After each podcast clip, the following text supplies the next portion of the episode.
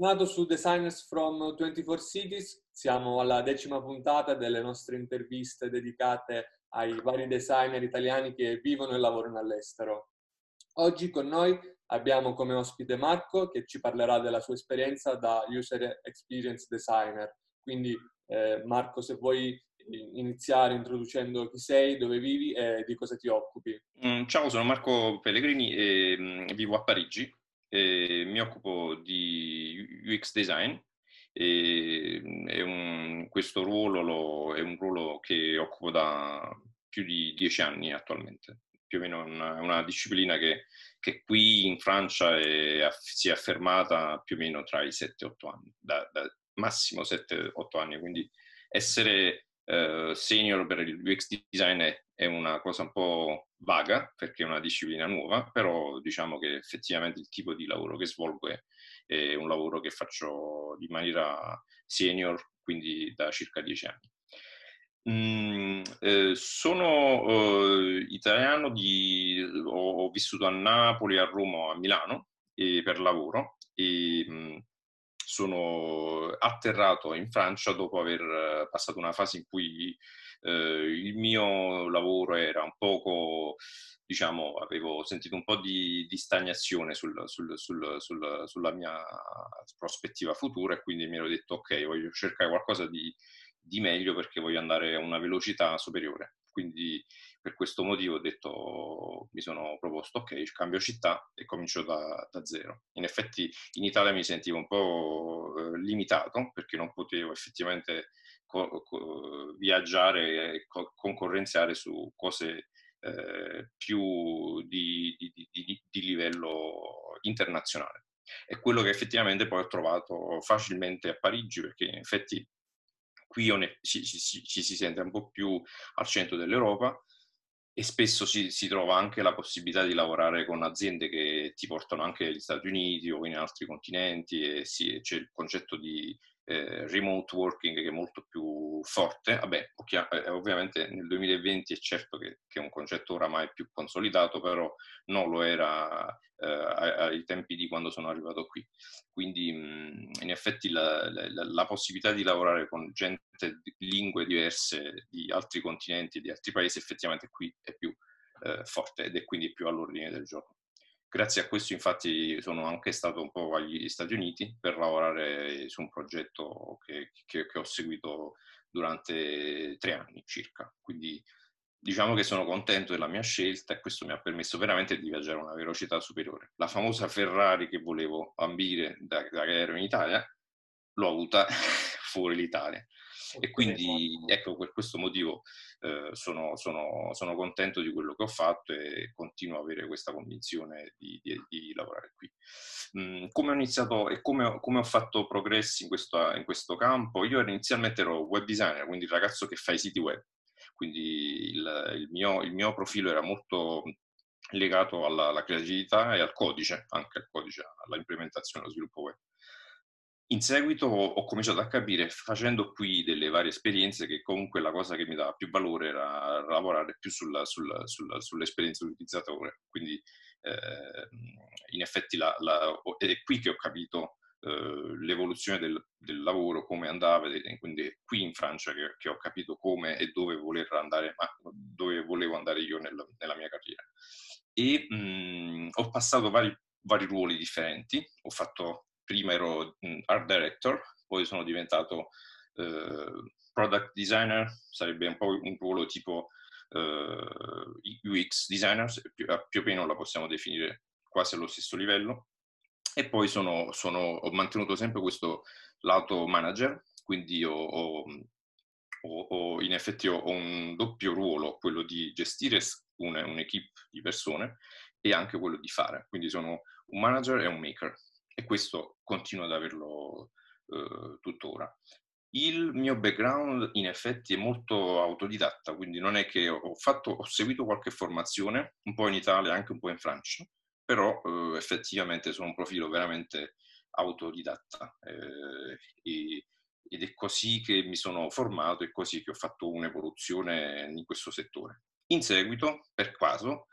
oltre al mio lavoro principale, che è questo di, di, di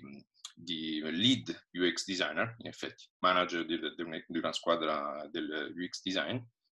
sono anche uh, riuscito a entrare in, una, in, un ambiente di insegnamento delle scuole. Quindi, per puro caso, mi sono trovato io autodidatta a, a poter divenire io stesso insegnante in una scuola del digitale qui a Parigi. Quindi, attualmente, quindi ricopro, ho, ho due attività. Un'attività eh, piuttosto di, di, impiegato come lead o, o manager di una, di, una, di una, squadra di UX designer. E in parallelo, piuttosto come freelancer, ho un'attività di insegnante e coordinatore della, della, della formazione.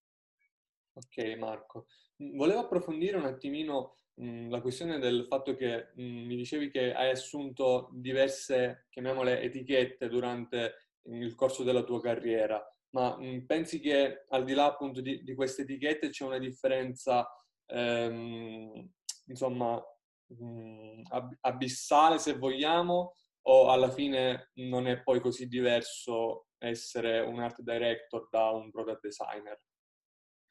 Allora, eh, la domanda è una bella domanda perché allo stesso tempo solleva molti, molti spunti di conversazione. Quindi diciamo che eh, dietro le etichette ci sono delle persone, quindi è ovvio che Marco è evoluto, essendo art director, poi è diventato eh, persona che si interessa alla ricerca e quindi allo UX design in maniera piuttosto ricerca. Quindi è chiaro che dietro le etichette le persone, se fanno un'evoluzione, è logico che, che, che, che sono loro che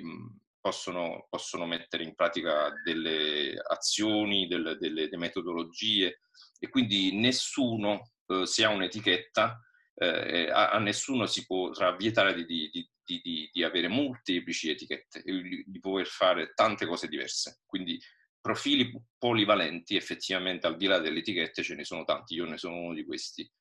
E, ehm, eh, è vero però che le etichette sono qualcosa che serve a eh, distinguere le attività e nel design effettivamente è necessario sempre di più, perché il design io lo vedo come qualcosa che che evolve tui, tutti i tre mesi, tutti i trimestri, ci sono delle novità. È vero che il tipo di, come, vabbè, come, ti, come diciamo l'etichetta, ma allo stesso tempo il ruolo o anche la disciplina, se nel tempo se ne trovano e si creano queste discipline è perché c'è un bisogno di specializzazione. Quindi è anche vero che allo stesso tempo bisogna essere aggiornati col, con, la, con, la, col saper utilizzare e conoscere dietro queste differenti etichette e sapersene servire perché a momento opportuno poter dire ok, io mi so occupare di questa attività perché eh, l'ho, l'ho conosciuta, l'ho imparata. Quindi le etichette ci servono per poter dire io sono uno specialista di eh, varie cose. E, è chiaro che eh, per rispondere meglio alla domanda art director e product designer, effettivamente, eh, perché poi ne parlo anche agli studenti a scuola, essere art director oggi e non ieri, ma oggi, è molto diverso che essere product designer, perché l'art director, il, è, è, lui è, è la, la, sua figura è quella di eh, creare eh, delle idee e, e dare del, un senso artistico, ma alla fine chi va a lavorare sul progetto, e, e là parlo piuttosto di prodotti digitali, forse non necessariamente delle campagne, perché l'art director si può applicare a vari tipi di, di, di finalità, di progetti, ma chi lavora su un prodotto digitale effettivamente, product designer, fa un'attività molto diversa dall'art director, perché lui non si occupa soltanto del colore, della bellezza, della, del, del branding, ma lui va molto più sull'interfaccia e sull'esperienza utilizzatore e, e gestisce nei vari skill che ha, gestisce varie attività tipo anche quella della ricerca, come fare una, un, un, un, interview con un cliente, come anche fare una, una, un'analisi, un'analisi sul, sul, sul, sulla quantistica sui dati, quindi può fare molte più cose che sono utilizzabili per un progetto digitale. Ottimo, ho capito. Eh, invece, mh, brevemente, eh, volevo approfondire come il tuo background ti ha potuto portare poi a considerare eh, questa tua carriera? In quanto background mio storico di Marco, mh, mm, diciamo che da quando avevo 19 anni ho, ho avuto forte, una forte, avevo già una forte passione per tutto quello che era creatività e, e, e mh, arti visuali o animazione, quindi tutto ciò ha fatto che il mio lavoro diventasse fin da subito un hobby, o il contrario, non si è mai capito, era un hobby o era, una, era un lavoro, non si, non si, sapeva. In effetti io allo stesso tempo all'epoca studiavo scienze politiche, ma diciamo il fare mi ha portato a, a fare ancora di più, eh, giocando in effetti per passione, quindi effettivamente io posso dire che io mi diverto al mio lavoro, perché per me il mio lavoro è la mia passione, quindi sono ormai tantissimi anni che, che lo faccio da, da, che avevo, eh, da, che avevo, 19 anni, quindi in effetti eh, eh, eh, si può dire che tutto quello che ho imparato a Photoshop, Adobe Flash, Micromedia Flash e tutto, tutto quant'altro, per me era, era come un gioco. Ok. Eh, invece parlando un po' delle differenze fra le varie città in cui sei stato, nello specifico eh, che opportunità e eh, differenze hai potuto constatare nel vivere appunto e lavorare in Francia da, da italiano? Mm, da italiano, mh, mm, sorprendentemente pensavo fosse più difficile eh, essere, integ- farsi apprezzare o integrarsi, invece effettivamente è molto facile, si, ci si è, si è molto apprezzati in quanto italiani. L'italiano è cliché di stile, e bellezza e creatività. Quindi in Francia, questo è il cliché francese, quindi in Francia si è subito considerati una persona giustamente artistica e creativa. Quindi questo per il lavoro effettivamente eh, è stato quasi, vorrei dire quasi un, un, vantaggio. Poi è chiaro che c'è la, la parte la difficile parte burocratica è quella che una volta che si atterra in un paese effettivamente ci sono molte procedure, molte faccende amministrative da, da, da svolgere, quindi bisogna farsi inquadrare come persona che abita e che ha dei diritti e quindi questa cosa può prendere comunque un periodo di circa un anno che è quasi traumatico, nel senso che bisogna cambiare un po' lo stile di vita e bisogna farsi accettare attraverso un processo burocratico. Nel mio caso personale però fortunatamente io presi un lavoro a Parigi già dall'Italia, quindi io all'epoca facevo colloqui, andavo a prendere l'aereo, ogni, ogni due settimane prendevo l'aereo solo per fare colloqui e quindi in effetti mi feci già assumere quando ero in Italia. Praticamente nel mio caso è stato più facile, la strada è stata un po' in discesa effettivamente perché arrivai a Parigi e già avevo un lavoro. Ok, eh, mi accennavi invece al fatto ehm, che hai sostenuto un po' dei corsi di insegnamento. Quindi quello che volevo chiederti è eh, come secondo te eh, ci sono delle metodologie di insegnamento più efficaci e come mai le reputi tali? Ok, il, l'insegnamento um, è, chi- è, chiaro che eh, io, io, ho imparato a insegnare, quindi eh, ho imparato a insegnare nella stessa maniera come imparo a, a fare il mio lavoro e, e penso che tutti eh, imparino. Imparare significa essere appassionati e osservare, e, e capaci di ascoltare un po' tutti, le persone e, e, l'ambiente esterno. Effettivamente nessuno mi ha insegnato a, a insegnare e quindi nelle varie sessioni che ho potuto creare ehm, mi sono reso conto che eh, all'inizio, ad esempio, avevamo un programma di formazione molto standard, basato su due o tre etichette.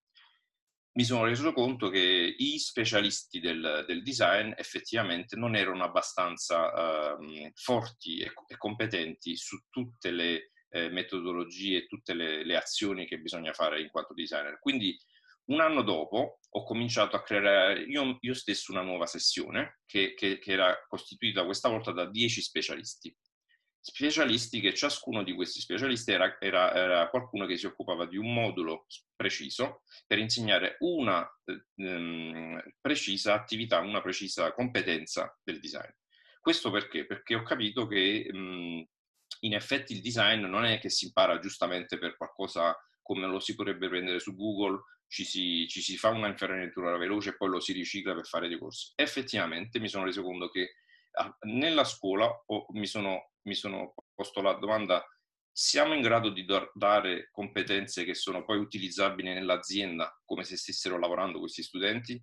e mi sono reso conto che effettivamente eh, bisognava fortemente eh, dare delle competenze fresche di, di grande punta, di, di, di grande eh, valore, molto aggiornate e, e non for- per forza delle competenze scadute e riciclate di cinque anni prima. E quindi per fare questo bisognava chiamare degli specialisti. E gli specialisti, dieci specialisti, mi hanno permesso di, di anche a me di comprendere altre discipline. Quindi in effetti per fare un, un designer moderno io credo che ci vogliano giustamente una decina di moduli, eh, differenti specialità e, e, mm, e, tra questi moduli io ci enumero UX Writing, ci enumero Ideation, eh, qualcosa che è simile al, al, Design Thinking, quindi quello che chiamiamo qui Atelier Ideation, in Italia come potrebbe essere ho perso, ho perso la, la, il filo con l'Italia, però eh, ci sono ergonomia, ci sono anche eh, test, eh, test um, usability test, quindi ci sono dei moduli per ciascuna di queste discipline. Ok, eh, probabilmente quindi hai a che fare eh, con diverse audience nelle tue sessioni, ma eh, come riesci poi a creare dei pacchetti formativi adeguati poi nel campo della formazione eh, della UX? Eh, sì, è chiaro, la, la, l'audience, l'audience eh, qui ehm, è un audience, un target di, di, di un'età media dai, che va dai 20 ai 33 anni più o meno e, e il, il, loro bisogno è quello di sia di occupare un periodo di inattività, quindi formazione per motivi di disoccupazione, sia perché primo lavoro, quindi hanno bisogno di fare uno stage e quindi lo, com- completare lo stage con la formazione, sia eh, un bisogno di, ok, ho, ho, ho, ho, voglia di aggiungere degli skill. Quindi mh, mm, è, una, è, una, generazione di millennials, praticamente quella che, che, che, che ho di fronte a me, e, um, il, um, il, come, uh, a, a, um, come, riuscire a fare un pacchetto formativo per me è, è, io adotto sempre questa, questa visione, quella di di fare qualcosa che è utilizzabile nelle aziende per, presso le quali loro vanno a lavorare. Quindi uno studente che viene a formarsi deve, deve essere, eh, ogni settimana deve avere qualcosa che lui lo possa riutilizzare subito, immediatamente, la settimana dopo, se, se, se, se va a fare lo stage o anche come se fosse eh, in, in, in, un, un percorso formativo generico da solo, dovrebbe essere veramente capace di uscire subito e, e, dalla formazione e capace di lavorare. Invece per quanto riguarda ehm, il fatto di specializzarsi poi in diversi rami della UX? La specializzazione in diversi rami della UX mh, mm, eh, è, anche perché una risposta al mercato del lavoro. Eh, oppure perché una risposta a quello che lo studente vuole fare, perché in effetti ho avuto studenti che mi dicevano Marco io alla fine mi sento piuttosto creativo, voglio fare l'art director, oppure eh, questo alla fine del corso o durante il corso, oppure altri che dicevano Marco io non trovo lavoro, però vedo che ci sono molte offerte su come UX designer e non ce ne sono più come art director. Art director per esempio eh, è inflazionato, il UX designer è di tendenza. Quindi io per rispondere a questi tipi di profili eh, eh, cercavo e quindi cerco eh, tuttora di, di, dare a loro delle chiavi in mano per poter eh, fare una candidatura, per poter fare un colloquio e per potersi, farsi, per, per potersi, per poter essere assunti. Quindi quello che io propongo è, è una formazione che gli permetta di lavorare. Ok. Eh, Marco, per concludere, secondo te quali possono essere i trend futuri nel campo della formazione in generale nel, o nel campo anche della, della UX?